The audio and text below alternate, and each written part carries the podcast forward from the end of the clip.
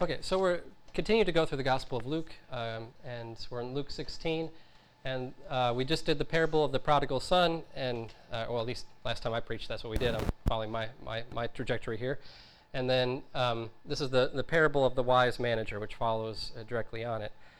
Uh, I did have two thoughts that are unrelated, uh, not not wholly unrelated, but somewhat unrelated to the passage. Just that was sort of percolating within me. You know how it is when you get away and you, you go somewhere for a week or whatever, and you get some perspective on your life and some perspective on your church life, and uh, things kind of uh, bubble up, as it were. And so I had a couple of these random thoughts that I wanted to share with you guys because I felt like it was from the Lord. Uh, so maybe random's not the right word. Uh, uh, um, Holy Spirit inspired thoughts, I would hope. Um, and, and, one of them was just, uh, you know, it's, it's the whole if you're, if you're, swimming in the water thing, you don't recognize the water. And part, so one of it was just the, nature of how how radical a life it is to follow Christ. How necessarily radical it is in order to follow. That there is no moderate following of Christ or some sort of following of Christ. It's really an all or nothing sort of thing. Such that if it does become in your life sort of a moderate, sort of following Christ sort of thing, that it's not really following Christ. It's something else entirely. Um, and, you know, as a pastor, and especially you know, maybe for some of you too as Christians, you say things often enough that they just become rote you know, they become good theology, but they don't necessarily hit you, you know, across the face the way they ought to. And that really hit me. And, you know, I, and I, th- I think of people in my life whom I've known, uh, you know, over the years who have, uh, for one reason or another, drifted away uh, from following Christ. And often, you know, what I see is the, the de-radicalization of the faith first. In other words, it just becomes something sort of normative and everyday and, and not very exciting and um, just kind of a part of your day-to-day life in a way that's not good. Uh, you know, obviously, Christ is a part of our day-to-day life, but and that and I I sense that within me too, the normalization of my faith, and uh, God was speaking to me to, in certain individual ways that you know are not not your ways, but you know things that God had messages that God had for me about you know don't let your faith become middle classed or norm- normalized, and. Uh, and so I, I just wanted to share that with you, uh, to, to consider that and think about that, to, to not let it, uh, if you feel like your faith is ebbing away, or you feel like you're becoming just sort of, uh, it just feels sort of uh, not very exciting, follow God more radically. Uh, do something crazy for God. Because that, I mean, truly, that's what his, his scripture promises us, that when you give wholly of yourself and your mind and your soul and your, your goods to Christ, what will come back is is is a radical, fa- a deep and abiding faith. Um, it's when we uh, don't, you know. So in that sense, I guess I'm saying put God to the test in, in this specific area. You know, uh, if you feel like your faith is ebbing away, you know, minute by minute, year by year, uh, then follow more radically. You know, don't expect God to just bap you upside the head and say, you know, become a stronger Christian. Um, we have free will, and and it and we can utilize it. So that was the first thing. And the, the second thing that I thought, and it was related to this, and just how easy it is for me, and dare I say for us, uh, maybe you personally don't struggle with this, but for us as a community, and for me, how easy it is to get away from uh, a holistic and, and, encompassing sense of gratitude in our lives. Just gratitude uh, just for the everyday things. And I was thinking about this when we were driving. Um, I was driving, Laura was sleeping, which is what she does when I drive. Um, and uh, kids were watching videos. I'm ashamed to say that, but on the long drives, we just turn on the videos. Uh, we're, not, we're not uh, amazing parents that way. We don't come up with creative games. We just play, be quiet. Um, so anyway, I have time to think. And what, I was just thinking, you know, just little things in my life. It's a miracle to me. It, it still astonishes me. When I pause to reflect on it, it still astonishes me that I have this thing, uh, this, this vehicle, this, this minivan, that can transport hundreds of pounds worth of items, hundreds of miles. Uh, and when it gets hot, it blows cold air on me. And when it gets cold, it blows hot air on me. And it can play a, a, a radio or CD or whatever. I mean, it can entertain me whilst doing this. And it, it, it just, I mean, it's astounding to me that I can, you know, me, just have this vehicle that I can do these things with, and to live in such luxury that would have been undreamed of 100 years ago, much less 1,000 years ago. I mean, you know, it's just, it's astounding to me the level of comfort that I have in my life that I take for granted every day. You know, when people don't see me driving in my, you know, my beat up old Ford minivan and say, whew, sweet ride. You know, that's, that guy's, oh man, look at him. That's, uh, that's a, but they should. I mean, it is a sweet ride. And, and uh, I don't know why more people aren't jealous of me. Um, and, you know, in all seriousness, there are places in the world I could take that minivan and people would say, sweet ride, and they'd be right, you know? And so I'd, I'd but I take it for granted. I even see, you know, I see the new Honda Odysseys driving down the interstate. I'm like, oh man, I wish I had that van. Why? I mean, I don't know. I mean, I, just because it's a newer van, it looks nicer, and probably has built-in GPS. I would like built-in GPS. Is it too much, Lord, to ask? but see how easy it is for me to become ungrateful. I mean, just and and that really struck me time and again. And just the notion of having a vacation, going up to Michigan, having the means to do that uh, and and to uh, to play on the beach. Um, I mostly sit on the beach to watch my kids play on the beach while I sit and read. I'm not very exciting to go on vacation with, is my point. Uh, but it it you know it, it, all these things, and I just thought I wanted to share that with you because it it's it struck me really hard on this trip that you know I I just I'm very spoiled is what it amounts to, and I don't realize it most of the time, and I need to realize it more just to, so I can be grateful. Not, so, uh, not to feel guilty about these things or to feel terrible about it, but to, be, to, to live a life of, of daily gratitude that I have these things. Um, and um, that was it. It really wasn't related to, the, the passage that we're going to talk about. Um, although there is some relation, but uh, I'm not going to try and tie it in directly. So let's we'll read the whole story uh, together, uh, this parable, and then uh, uh, dive in here. So so he, he's been uh, talking to, his, to the Pharisees in, in a group, but then there's, in, there's this image, he sort of shifts to his disciples. You know, Jesus turns to his disciples and tells this parable. There was a rich man whose manager was accused of wasting his possessions. So he called him in and asked him, What is this I hear about you? Give an account of your management, because you can't be manager any longer. So he's getting fired, basically. And the manager uh, said to himself, What shall I do now?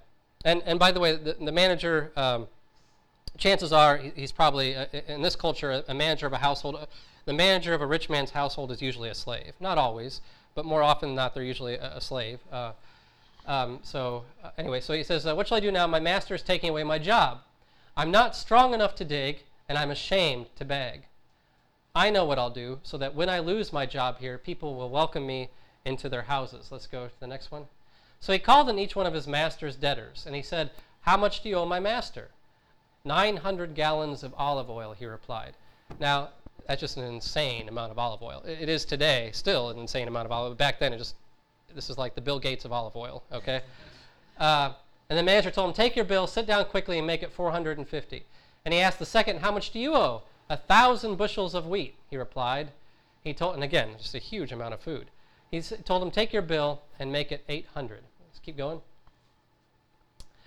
The master commended the dishonest manager because he had acted. Oh, I meant to change that in the PowerPoint. That says shrewdly.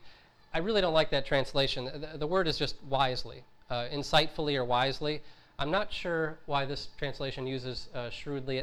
In our in English, that has sort of a connotation of sort of, I don't know, double-mindedness or, uh, but it, it, just doesn't in the Greek. It's just wisely. Um, so, there you have it. Uh, uh, the master commended the dishonest manager because he had acted wisely. For the people of this world are more wise, that's the same word, in dealing with their own kind than are the people of the light. I tell you, use worldly wealth, and that's literally unrighteous mammon, unrighteous goods, unrighteous stuff, uh, to gain friends for yourselves, so that when it is gone, or when it fails, might be a better translation, you will be welcomed into eternal dwellings. And I guess we'll go ahead and, and read the, the next part too.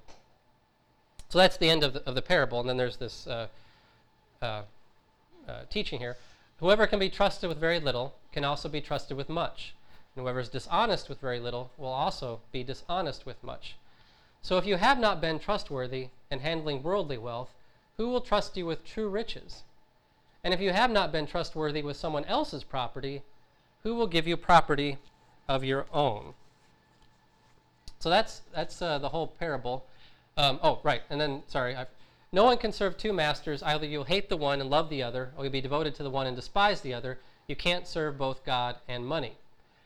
The Pharisees, who loved money, heard all this and were sneering at Jesus. And he said to them, You are the ones who justify yourselves in the eyes of others, but God knows your hearts. What people value highly is detestable in God's sight. So that's, you know, the, the last uh, four paragraphs are sort of the the uh, drawing out the heart of, of, of, what's in that parable. But let's go back to the beginning uh, of the parable there.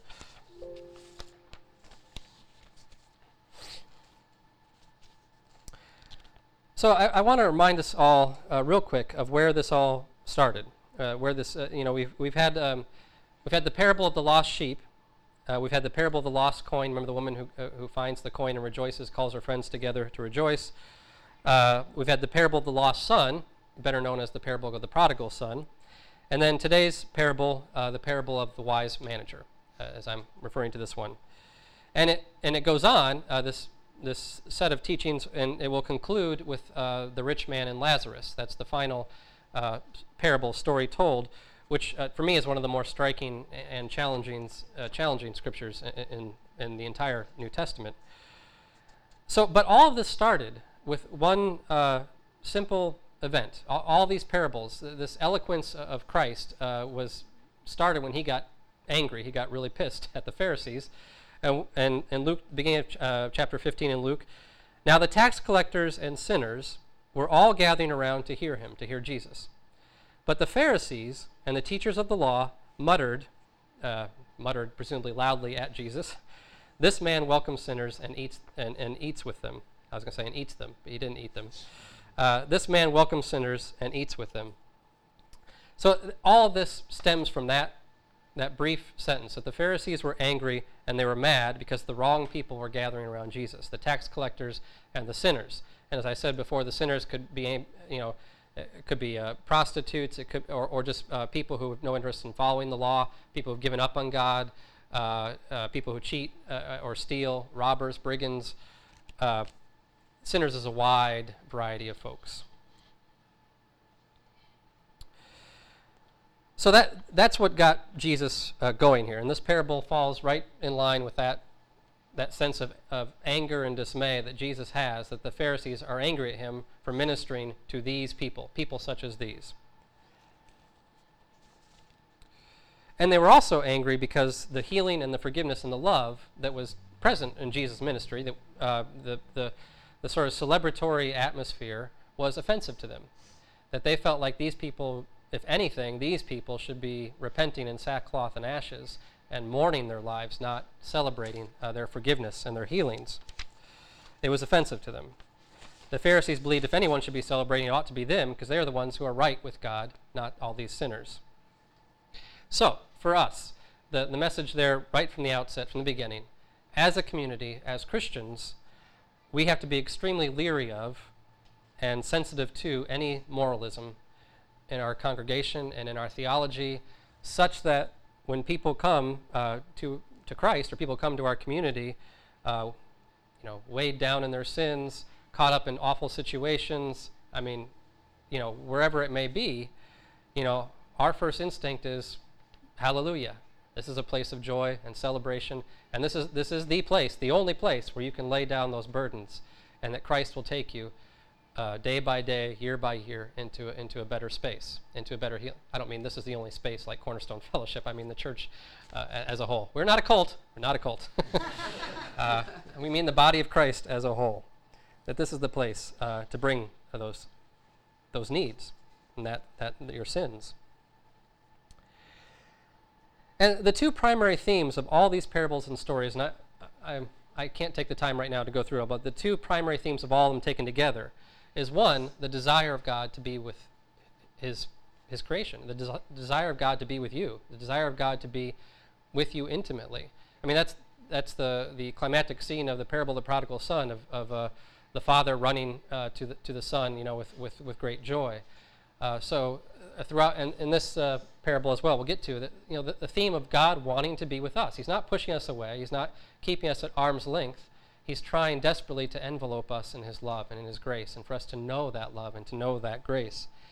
And the second theme um, of, of these parables is the damning nature and the damning power, uh, or excuse me, the damning nature of power and wealth, wealth being a form of power, the damning nature of power and wealth in this world, or I should say, more accurately, the potentially damning nature of power and wealth in this world. And of course, those two go together because anything that keeps us from God, he's going to push against because he wants to be with us. So, and I, I mentioned this, uh, this is probably a few months ago now, but I just want to reiterate too, is with regard to the Pharisees. With regard to the Pharisees, there, you know, it's not an exact parallel. There are many, many differences, in particular the legalism uh, of the Pharisees that we don't, that really isn't our issue. There, so that we're not exactly like the Pharisees. But there are many aspects of the Pharisees that we do hold in common with them. And so we, we, it's helpful to think of that when we're reading uh, passages like this that are directed at the Pharisees, that we think that is partially at least us. That is in part us. Who were the Pharisees? Well, the Pharisees were the religious, educated, wealthy people of their time. The religious, educated, wealthy people of their time. That's who they were. Um, so I hope that that should make it clear that we, many of us, share stuff in common with these folks. We live in a community that is centered around education. I mean, there, quite literally, there's a huge university right at the center of our community uh, that I mean, you can't throw a rock without hitting someone who's going through a PhD program here. I could throw a rock right now and hit a few people. Uh, there's a, an immense amount of education in this community, such that people who aren't even quote unquote, uh, you know, educated to that degree, don't have masters or PhDs, just by osmosis, kind of take it in. You know, um, wealth. Well, we live in America, so we'll start there. One of the, not one of the, the wealthiest country in the world. And so, uh, even if you find yourself on the lower tiers of, of, the, of the wealth ladder here in America, you're, you're not doing so badly. Um, I think technically Laura and I just popped up above the poverty level here, here in Illinois, which cracks me up. Uh, again, to go back to my van spiel, I think that's hilarious that I'm impoverished. Um, can't you tell? Um, I mean, well, that's not too bad an outfit, I hope, but um, anyway, it, we live in such a wealthy country that uh, we don't, like I said earlier, at times we're not even aware of the wealth that surrounds us. Uh, which isn't to say that we don't have people who are impoverished in this country or even our community. Uh, we certainly do. Um, but nonetheless, that's the, the, that's the water we're swimming in. Um, that's, that's where we're at. Uh, religious. Well, we're in church, so I hope I don't have to make the case. Uh, we are, and America too, is by and large, uh, I believe, the most religious country of all, all the first world nations.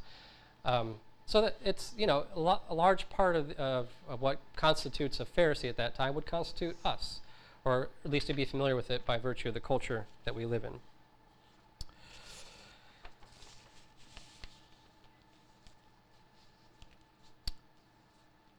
Okay, so um, he addresses his disciples. He, he doesn't address the Pharisees directly, although they overhear him. It becomes clear that they're, over, they're listening to this conversation.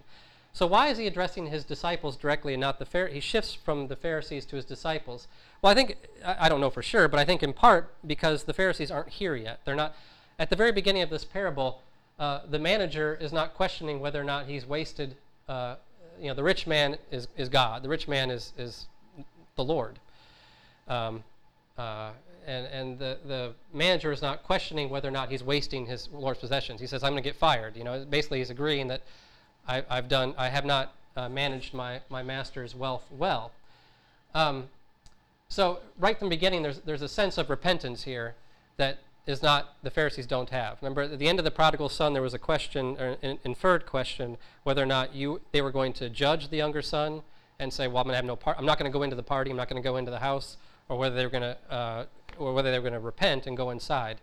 Um, I don't want to go back into all that, but basically that's where, the, that's where they're at. Jesus is saying, you, you haven't even made a decision yet. Well, the manager has made a decision, or has accepted, I guess would say, accepted the judgment that's coming. You know, that I've, I've wasted uh, my, his possess- my master's possessions, and, uh, you know, I'm getting what's coming to me. That, that's a sense of repentance. Now, uh, there's a sense of, uh, also echoes rather, of Genesis 1 and 2 here, uh, because our mandate here on earth, or, or let me ask, you know, from G- beginning of Genesis, what is our mandate here on earth? What, what are we here to do? What, what are we doing here? What? Reflect God's glory. Was that? Reflect God's glory. Re- okay, that's fair enough. Yeah, reflect God's glory, but like, uh, yeah, stewards. Uh, yeah, and that's part of how, yeah, how we reflect God, how we reflect God by being stewards. We're stewards of God's creation. So this this uh, manager, some translations in your Bibles uh, will, will say steward. Actually, it's a similar word, like a, a ma- one who manages things or takes care of things is a steward. And in Genesis uh, two, I believe we're told that we are stewards of the earth. We, that is what we are doing here. We're to be stewards not only of the earth but of each other. And in fact, that's the story of Adam and Eve: is that we're not only caring for the earth, but we're caring for each other. That we're all flesh of our flesh. That you're flesh of my flesh, and I'm flesh of your flesh, and we are built of dust and spirit and each other's flesh. And so we steward each other, and we steward the earth. And so this is a, a steward, uh, you know, made in God's image, reflecting God's glory, who has not stewarded well. He has uh, failed in this and has wasted uh, his his uh, and that the tie into the parable of the prodigal son. That term, that Greek word for wasted, is the exact same word for the prodigal son, where he wasted his father's possessions. It's the same word, same concept. Just basically uh, take everything you have and just blow it all to heck. So uh, here's a steward. He's he's been a bad steward and uh, he, he was uh, given a lot of gifts from, from his master and has failed in that role. You also have been given a lot of gifts from God, material and spiritual. Is, I mean, this is a parable, of course. It does involve money. In fact, Jesus hits the point of money very hard at the end of the parable, but there's a spiritual aspect to this as well. You have been given a lot of gifts, period. There's no caveats. Or, as a human being born in God's image, you have a lot of gifts to give, one way or the other. Um, everybody does. Um, that was one of the primary themes. Uh, one of, I shouldn't say primary. One of the things I learned deeply uh, when I when I worked briefly at L'Arche, and my wife uh, worked at L'Arche for three years in Seattle. Um, L'Arche being a home for people with disabilities, uh, people who the world would want to say these people have no gifts to offer. I mean, they, you know, for whatever reason, they can't hold a quote unquote normal job or, uh, you know, don't have the IQ of, of other folks or what have you. Um, and I, I went from thinking it's, it's probably true theologically, or, uh, you know, I, it became a truth to me in my heart that everybody actually has gifts to bless other people with um, that are hard to sometimes, you know, uh, describe verbally, you know, hard to, hard to verbalize, but are very true and very powerful. And uh, no matter the extent of your disability. And so that, to me, this, that's a that's a, an important point to hit hard. That everybody has gifts. God has give, put you on this earth, you know, for a purpose, and you have the requisite gifts to fulfill that that purpose. But you have gifts, extensive ones, and I can say with equal assurance that you have managed them poorly. No one's shaking their head, so I okay, all right. Uh, you have not always managed them well. Is a nicer way to say it, but I think it's fair to say you have managed them poorly. I think as human beings, sometimes we manage our gifts well. I think as human beings, sometimes we manage our gifts well, and generally we do a poor job of it. We either don't do what we should, or we don't do anything, or we, I mean, et cetera, et cetera, or we do something uh, that actually is quite evil at times. Uh, so that, that's, and we all do that communally together. That's the full compass of our sin. And we create hells on earth, uh, internally, externally. Uh, we do the best that we can you all are managing your gifts poorly. Here's the, the good news. You're all poor managers.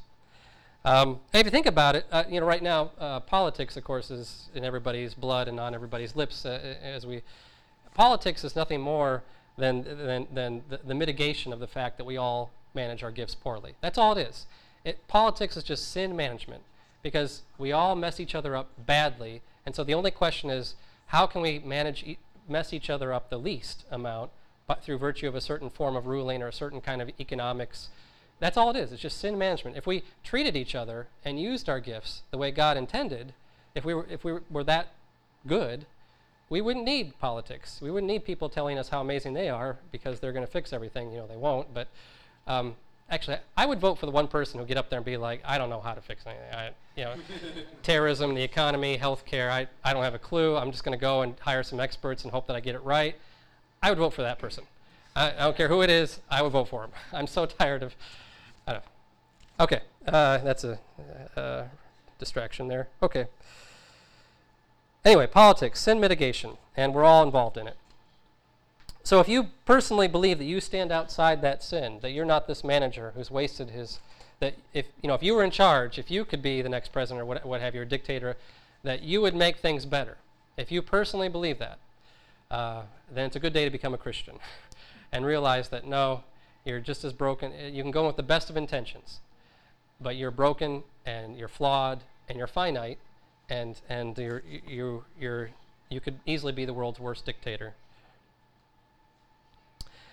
Now the Pharisees, uh, the core of their sin, the core of the Pharisaic sin, uh, is that they really believed, they truly and genuinely believed that because of how how tightly they followed God's law, or even the laws that God didn't give them, but ones that they had created, by how deeply they adhered to it, that they were better than other people.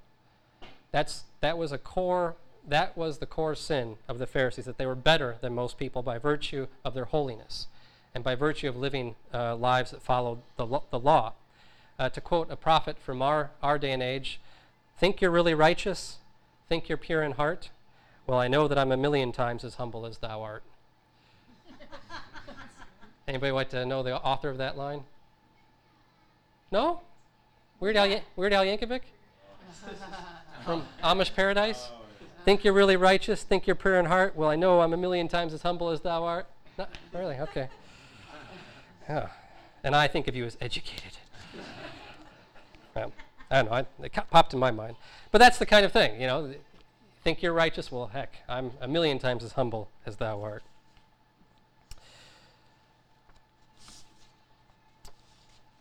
Skip a little bit here. So, wasting gifts. Now, this, this is interesting to me, uh, and it tracks with my personal experience as a human being on this earth. So the manager says, okay, uh, God says, give an account of your management. You've wasted your gifts. You, you've mismanaged my home, and you're going to be fired. And the manager said to himself, what shall I do? My master is taking away my job. I'm not strong enough to dig, and I'm ashamed to beg. I found both those verbs really interesting me. I'm not strong enough to dig, and I'm ashamed to beg. When we waste the gifts that God gives us, we become weak and we become proud. When, when, we take, when we take the gifts that God has given us, all the things that, the, the blessings, material and spiritual and otherwise, and we don't use them properly or we, or we don't even think about them, then we become weak. And such that you're too weak to even do a simple thing like digging. And you're just, you're useless. You become useless. And you also become proud. Pride, if you're, if you're caught up in a world of sin and caught up in your own narcissism and caught up in living your life by your rules, by your desires, by your, and you don't care about, you become a, a, a proud person and, um, and narcissistic and self-centered. And, and this fellow is quite honest about it. He says, I'm, I'm too proud to, I'm ashamed to beg, and I always say, I'm too proud to beg. And, and who is it that Jesus wants in his kingdom? He wants laborers and beggars. Those are the people that Jesus wants in, in his kingdom. You know, he's, he's, he tells us, you know, that the, uh, he's sending workers out into the field, but the laborers are few. You know, he wants people who are willing to, to put their shoulder to the, um, to the, what, what's Plow. the, plow, plow, shovel. Plow or shovel, either one's fine. Uh, I shouldn't start metaphors I don't know the ending to. Um, but Jesus wants us to work hard. Nose to the grindstone? Is That, yeah, nose to the grindstone. I, he wants people who are willing to pour themselves out for his kingdom. Not in a sad, maudlin, slavery kind of way, but in a joyful way. Like I'm pouring myself out because this is where joy is found. This is where peace is found and forgiveness is found. That's who Jesus, if he wants workers, joyful workers. And he wants beggars. He specifically sends out, excuse me, when he sends out his disciples, um, you know, two by two, like ants or whatever, you know, uh, he sends them out and he says, don't, don't take your purse, don't take, uh, I forget what all he says, not take, sandal, thank you, don't take your sandal, but go out as beggars. Go out dressed like beggars and depend on people for your shelter, depend on people for your food, depend on people for your, and beg, in essence. And, and then give God's blessing through that. And he's teaching his disciples humility because it's no fun to beg. It's no fun to ask for things. Um, and it's, it's, it, it humiliates us, and we hate it because our, it, it dings our pride. Um, that, that was one of the things, you know, God rest his soul, David Armstead taught me, and he taught me very well um, that, you know, David had a lot of health issues. You know, for those of you who don't know, David is a good friend of ours who passed away uh, not long ago. And um, he taught me, first of all, he taught me how hard it is to accept, you know, because of his, all his health issues, he often needed, he often needed charity from other people, a variety of things, you know, in terms of helping to get medicine or a ride here or there. Um, and, you know, he hated it. He hated it with all his soul and being. and it taught me something. Just you know, because I was, you know, we, we all were friends with him, and it taught me something about how hard that is for us to do. And but he did get, you know, David was able to be gracious about that, and he taught me what it meant to be a gracious receiver too. And I will tell you honestly, and this gets back to what I said earlier about the radicalization of faith, that this is not something that I'm radical about. I don't ever want to beg. I hate getting help from people. Um, I don't want to beg. I don't want to. I, I, I, I don't even like talking about the offering box in the back of the room because I know that's, you know, I draw my salary from the offering boxes in the back of the room, by the way. Uh, but, but you bear with me. I don't talk about a lot, right? I don't, I don't talk because it's just it's hard for me. It feels like begging. You know, it's like, uh, can you please give your money because I need to eat this week, and you know, I don't like that, and it's a difficult thing. Um, and that's pride. That's my pride. Because in truth, we all we're all ultimately be- we all derive our money and our goods from each other, right? I mean, wherever your paycheck comes from, it comes from somewhere, and it's we're all a community together, helping and serving one another. But begging is hard because we don't want to acknowledge that every good thing I have is from God or from all of you. Or anyway, so I probably made that point too long, but ashamed to beg. I can feel that. It would be good for me to have to go out without my sandals and my van, my awesome ride, and, and have to beg, you know? And people do that. I mean, that's not a crazy thought. There are people who go, uh, you know, for, for, for, uh, to follow Christ, they go into areas where they have to beg and have to, um, and that's a beautiful thing. Where was I? Okay, so he recognizes his uselessness. He basically just says, I'm useless. I've, I've wasted everything. You know, just like the prodigal son, he's sort of, he's come to the realization, I, I'm, I'm at wit's end. So here's, and this is, of course, what makes this parable unique and not the prodigal son parable all over again. Uh, Jay, if you want to bump to the next one there. So we, we don't need to go through all this, but basically he, you know, he calls in his debtor, the, his master's debtors, not his debtors, but his master's debtors. And this is indicative of how much God feels you owe him. that is not good news up there on, on the slide. That is indicative of how much in debt we are. How many of you have 800 or 900 gallons of olive oil to give to God? Uh, that's, that's uh, I don't.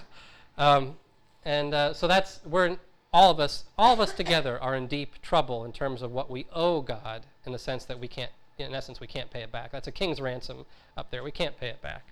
And so he goes and he says, Look, you owe God this much, and I'm going to forgive you some portion of it, some, some, some bit of it. I'm going to forgive you as best as I can forgive you. And there, to me, is a good metaphor for church. When people come in, uh, that what, what we tell them, we don't tell them we're going to forgive you like God forgives you, because only God can forgive that beautifully and that simply and that totally. But we can tell people we're going to forgive you as best as we can forgive you. We'll take your 900 gallons of olive oil and make it 450. We're, we're going to be as gracious to you as is within my power as a broken, sinful, prideful human being. I'm going to be as gracious to you as I can be. And we all will be that together. But it's God's forgiveness that you're going to experience in full here through worship and through communion and, and through, God willing, the sermons and through the fellowship. Uh, we're just a foretaste of that. If you wrong me and I forgive you, uh, then that's a foretaste of God's forgiveness. But you might wrong me in such a way that I can't fully forgive you before I die. I might want to. I mean, wanting to forgive is, is gracious and brings God's uh, blessing. But we sometimes, sometimes it just goes beyond what we as humans are capable of doing. You know, you've ever had the experience, I know you have, if you've been around long enough, where you, you're talking about something that happened to you 20 years ago or however long ago, and you think you're over it, and in the course of talking about it, you get all wound up about it again. You're like, and then he said this.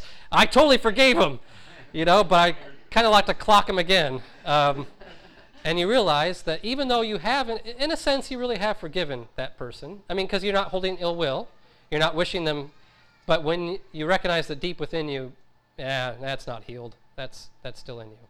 And so anyway, that's that's how I take from that that uh, he's for, he forgives. The interesting thing to me is that when he recognized his relationship with his master was broken, the way he healed it was how he treated you all, was how he treated other people. That he said, I'm going to, I'm going to bless these people, and I'm going to make friends for myself, because this is broke. The vertical is broken, and so I'm going to focus on the horizontal, and I'm going to use the gifts that I've been given and, and this uh, authority that I have still as manager to do some good for all of you, for for people, for other people. I'm going to be my brother's keeper in this instance. And the message from this parable, and you, Jay, if you want to go the next one, the message is that that heals the vertical. And so if you're in a place with God sometimes, uh, where, or you know someone who's in a place with God, where this is just broken for whatever reason, um, just faithlessness, or maybe feel like they feel like God has hurt them in such a way, has betrayed them, could be any number of reasons that this is broken.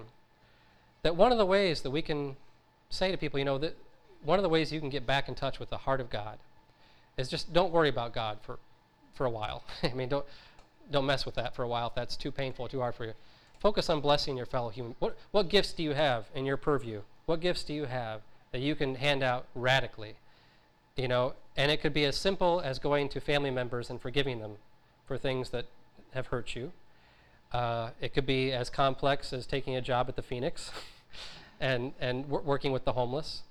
Or it could be something completely um, uh, internal, uh, something that is not, you wouldn't, wouldn't even be able to see, but just an internal blessing, other, praying for other people. Well, if you're, that's not going to work, but uh, wishing the best for people you might have wished the worst for before. I, I don't know.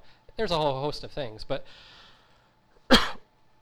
I like the message of this parable in the sense that God will look down, and even when this is broken, and we've broken tr- trust with God, broken faith with God, that I can say, you know what I'll do? Uh, here's this person who's suffering over here, and I, c- I have something that I can alleviate that suffering with, in any regard. I'm just going to go do that, and I'm just and and somehow in that, God's blessing, God's commendation, as it says here, the master commended the wise servant, and so God's blessing will come down through that. And I've seen that happen. I've seen people who just have decided, for whatever reasons, that they're going to start blessing other people in a more radical fashion, and that draws them closer to God, even if that wasn't their intention, even if that wasn't their hope, even. But it does that because that's where God's heart is with, with people who are suffering or who need help and assistance, etc. We can heal our relationship with Christ by giving grace to other human beings because that's what that's what who, that's what, who Christ is. Christ gives grace to other human beings.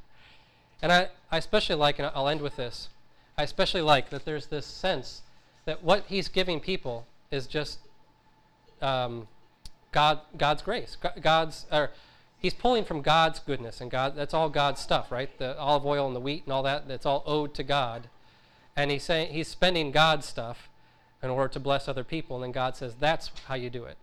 So in other words, we can't overspend or overgrace God. We can't exhaust the potential of the gifts that He gives to us. The more of His gifts that we receive, that we give out, the more in turn we'll be blessed. We'll, we'll retain our job as stewards, as it were. You know, we'll retain our position. We can't outdo that because we can't give anything of our own. I could give away my awesome ride of a van. I could give away my house. I give away all my clothes. I could be staying here naked with nothing to call my own. You don't have to envision that. But, and I would still, I would not have given away any one thing of my own. I would have given nothing of my own. All that stuff would have been blessings from God. Um, it, wouldn't. It's not from my hand. It's just you know the breath in my lungs is there because of God's will, and so I can't. I can't actually give people things of my own, but I can be a conduit for God's grace and mercy to other people. That's that's that's the grace we receive from God. To the, the gifts we give to, to be. That's why you have gifts to bless other people, uh, for no other reason than that. So finally, I'll just uh, uh, let's uh, go on to the final. Uh, Jay, if you can bump me forward there a slide. Um, let's, let's go to the very the last slide. no one can serve two masters. You either hate one, love the other, devoted to the one, and despise the other. You cannot serve both God and money. And there it is in black and white, as directly there's, there's all kinds of spiritual implications in this parable, and I've tried to draw out a few of them. But there is just one very practical thing that should hit us all very hard. You can't love God and money. You can't do it. You can't love your things and love God. You can't love God and money. And there are some churches, this one included, where there are people, myself included, where maybe we got caught up in our things and got caught up in what we have, and more sad, more tragically, caught up in what we don't have, and reaching for that, and loving God, or loving money rather, more than we love God, loving our things more than we love God. And what damage we do to the kingdom. And, we, and I see this all the time. I mean, my gosh, I mean, how many people have been turned away from Jesus because they'll look at a Christian or they'll look at a church or they'll look at somebody and say, these people seem to really love money. These people seem to be really enamored with the things that they have. And they say, well, God obviously isn't real or there, there is no God. If this, is, if this is God's representatives, I want no part of it. We got to be very careful about this. Living in the richest nation of the world, I have to be very careful about this. To not love money and to not love the things that I have, or to think that that's where my security is in any regard, in any fashion. Um, so, I don't think we can say that enough as Christians. We certainly can't live it enough as Christians. And I know it's hard. I mean, I, it's, um, and the more money you have, the harder it is. And that's just, and that's why Jesus warns us against wealth. There's nothing intrinsically evil about wealth. It's just that the more tempting it becomes to make that your idol, the more you have of it. There are very wealthy people who I believe uh, who I know personally, people, people have more, much more wealth than I do, who are very devout Christians, and truly so, and have not made an idol out of their money. But I feel like I know a lot more people who have a lot of money who have fallen into that trap. So, let's end with that. Let's pray and go to communion.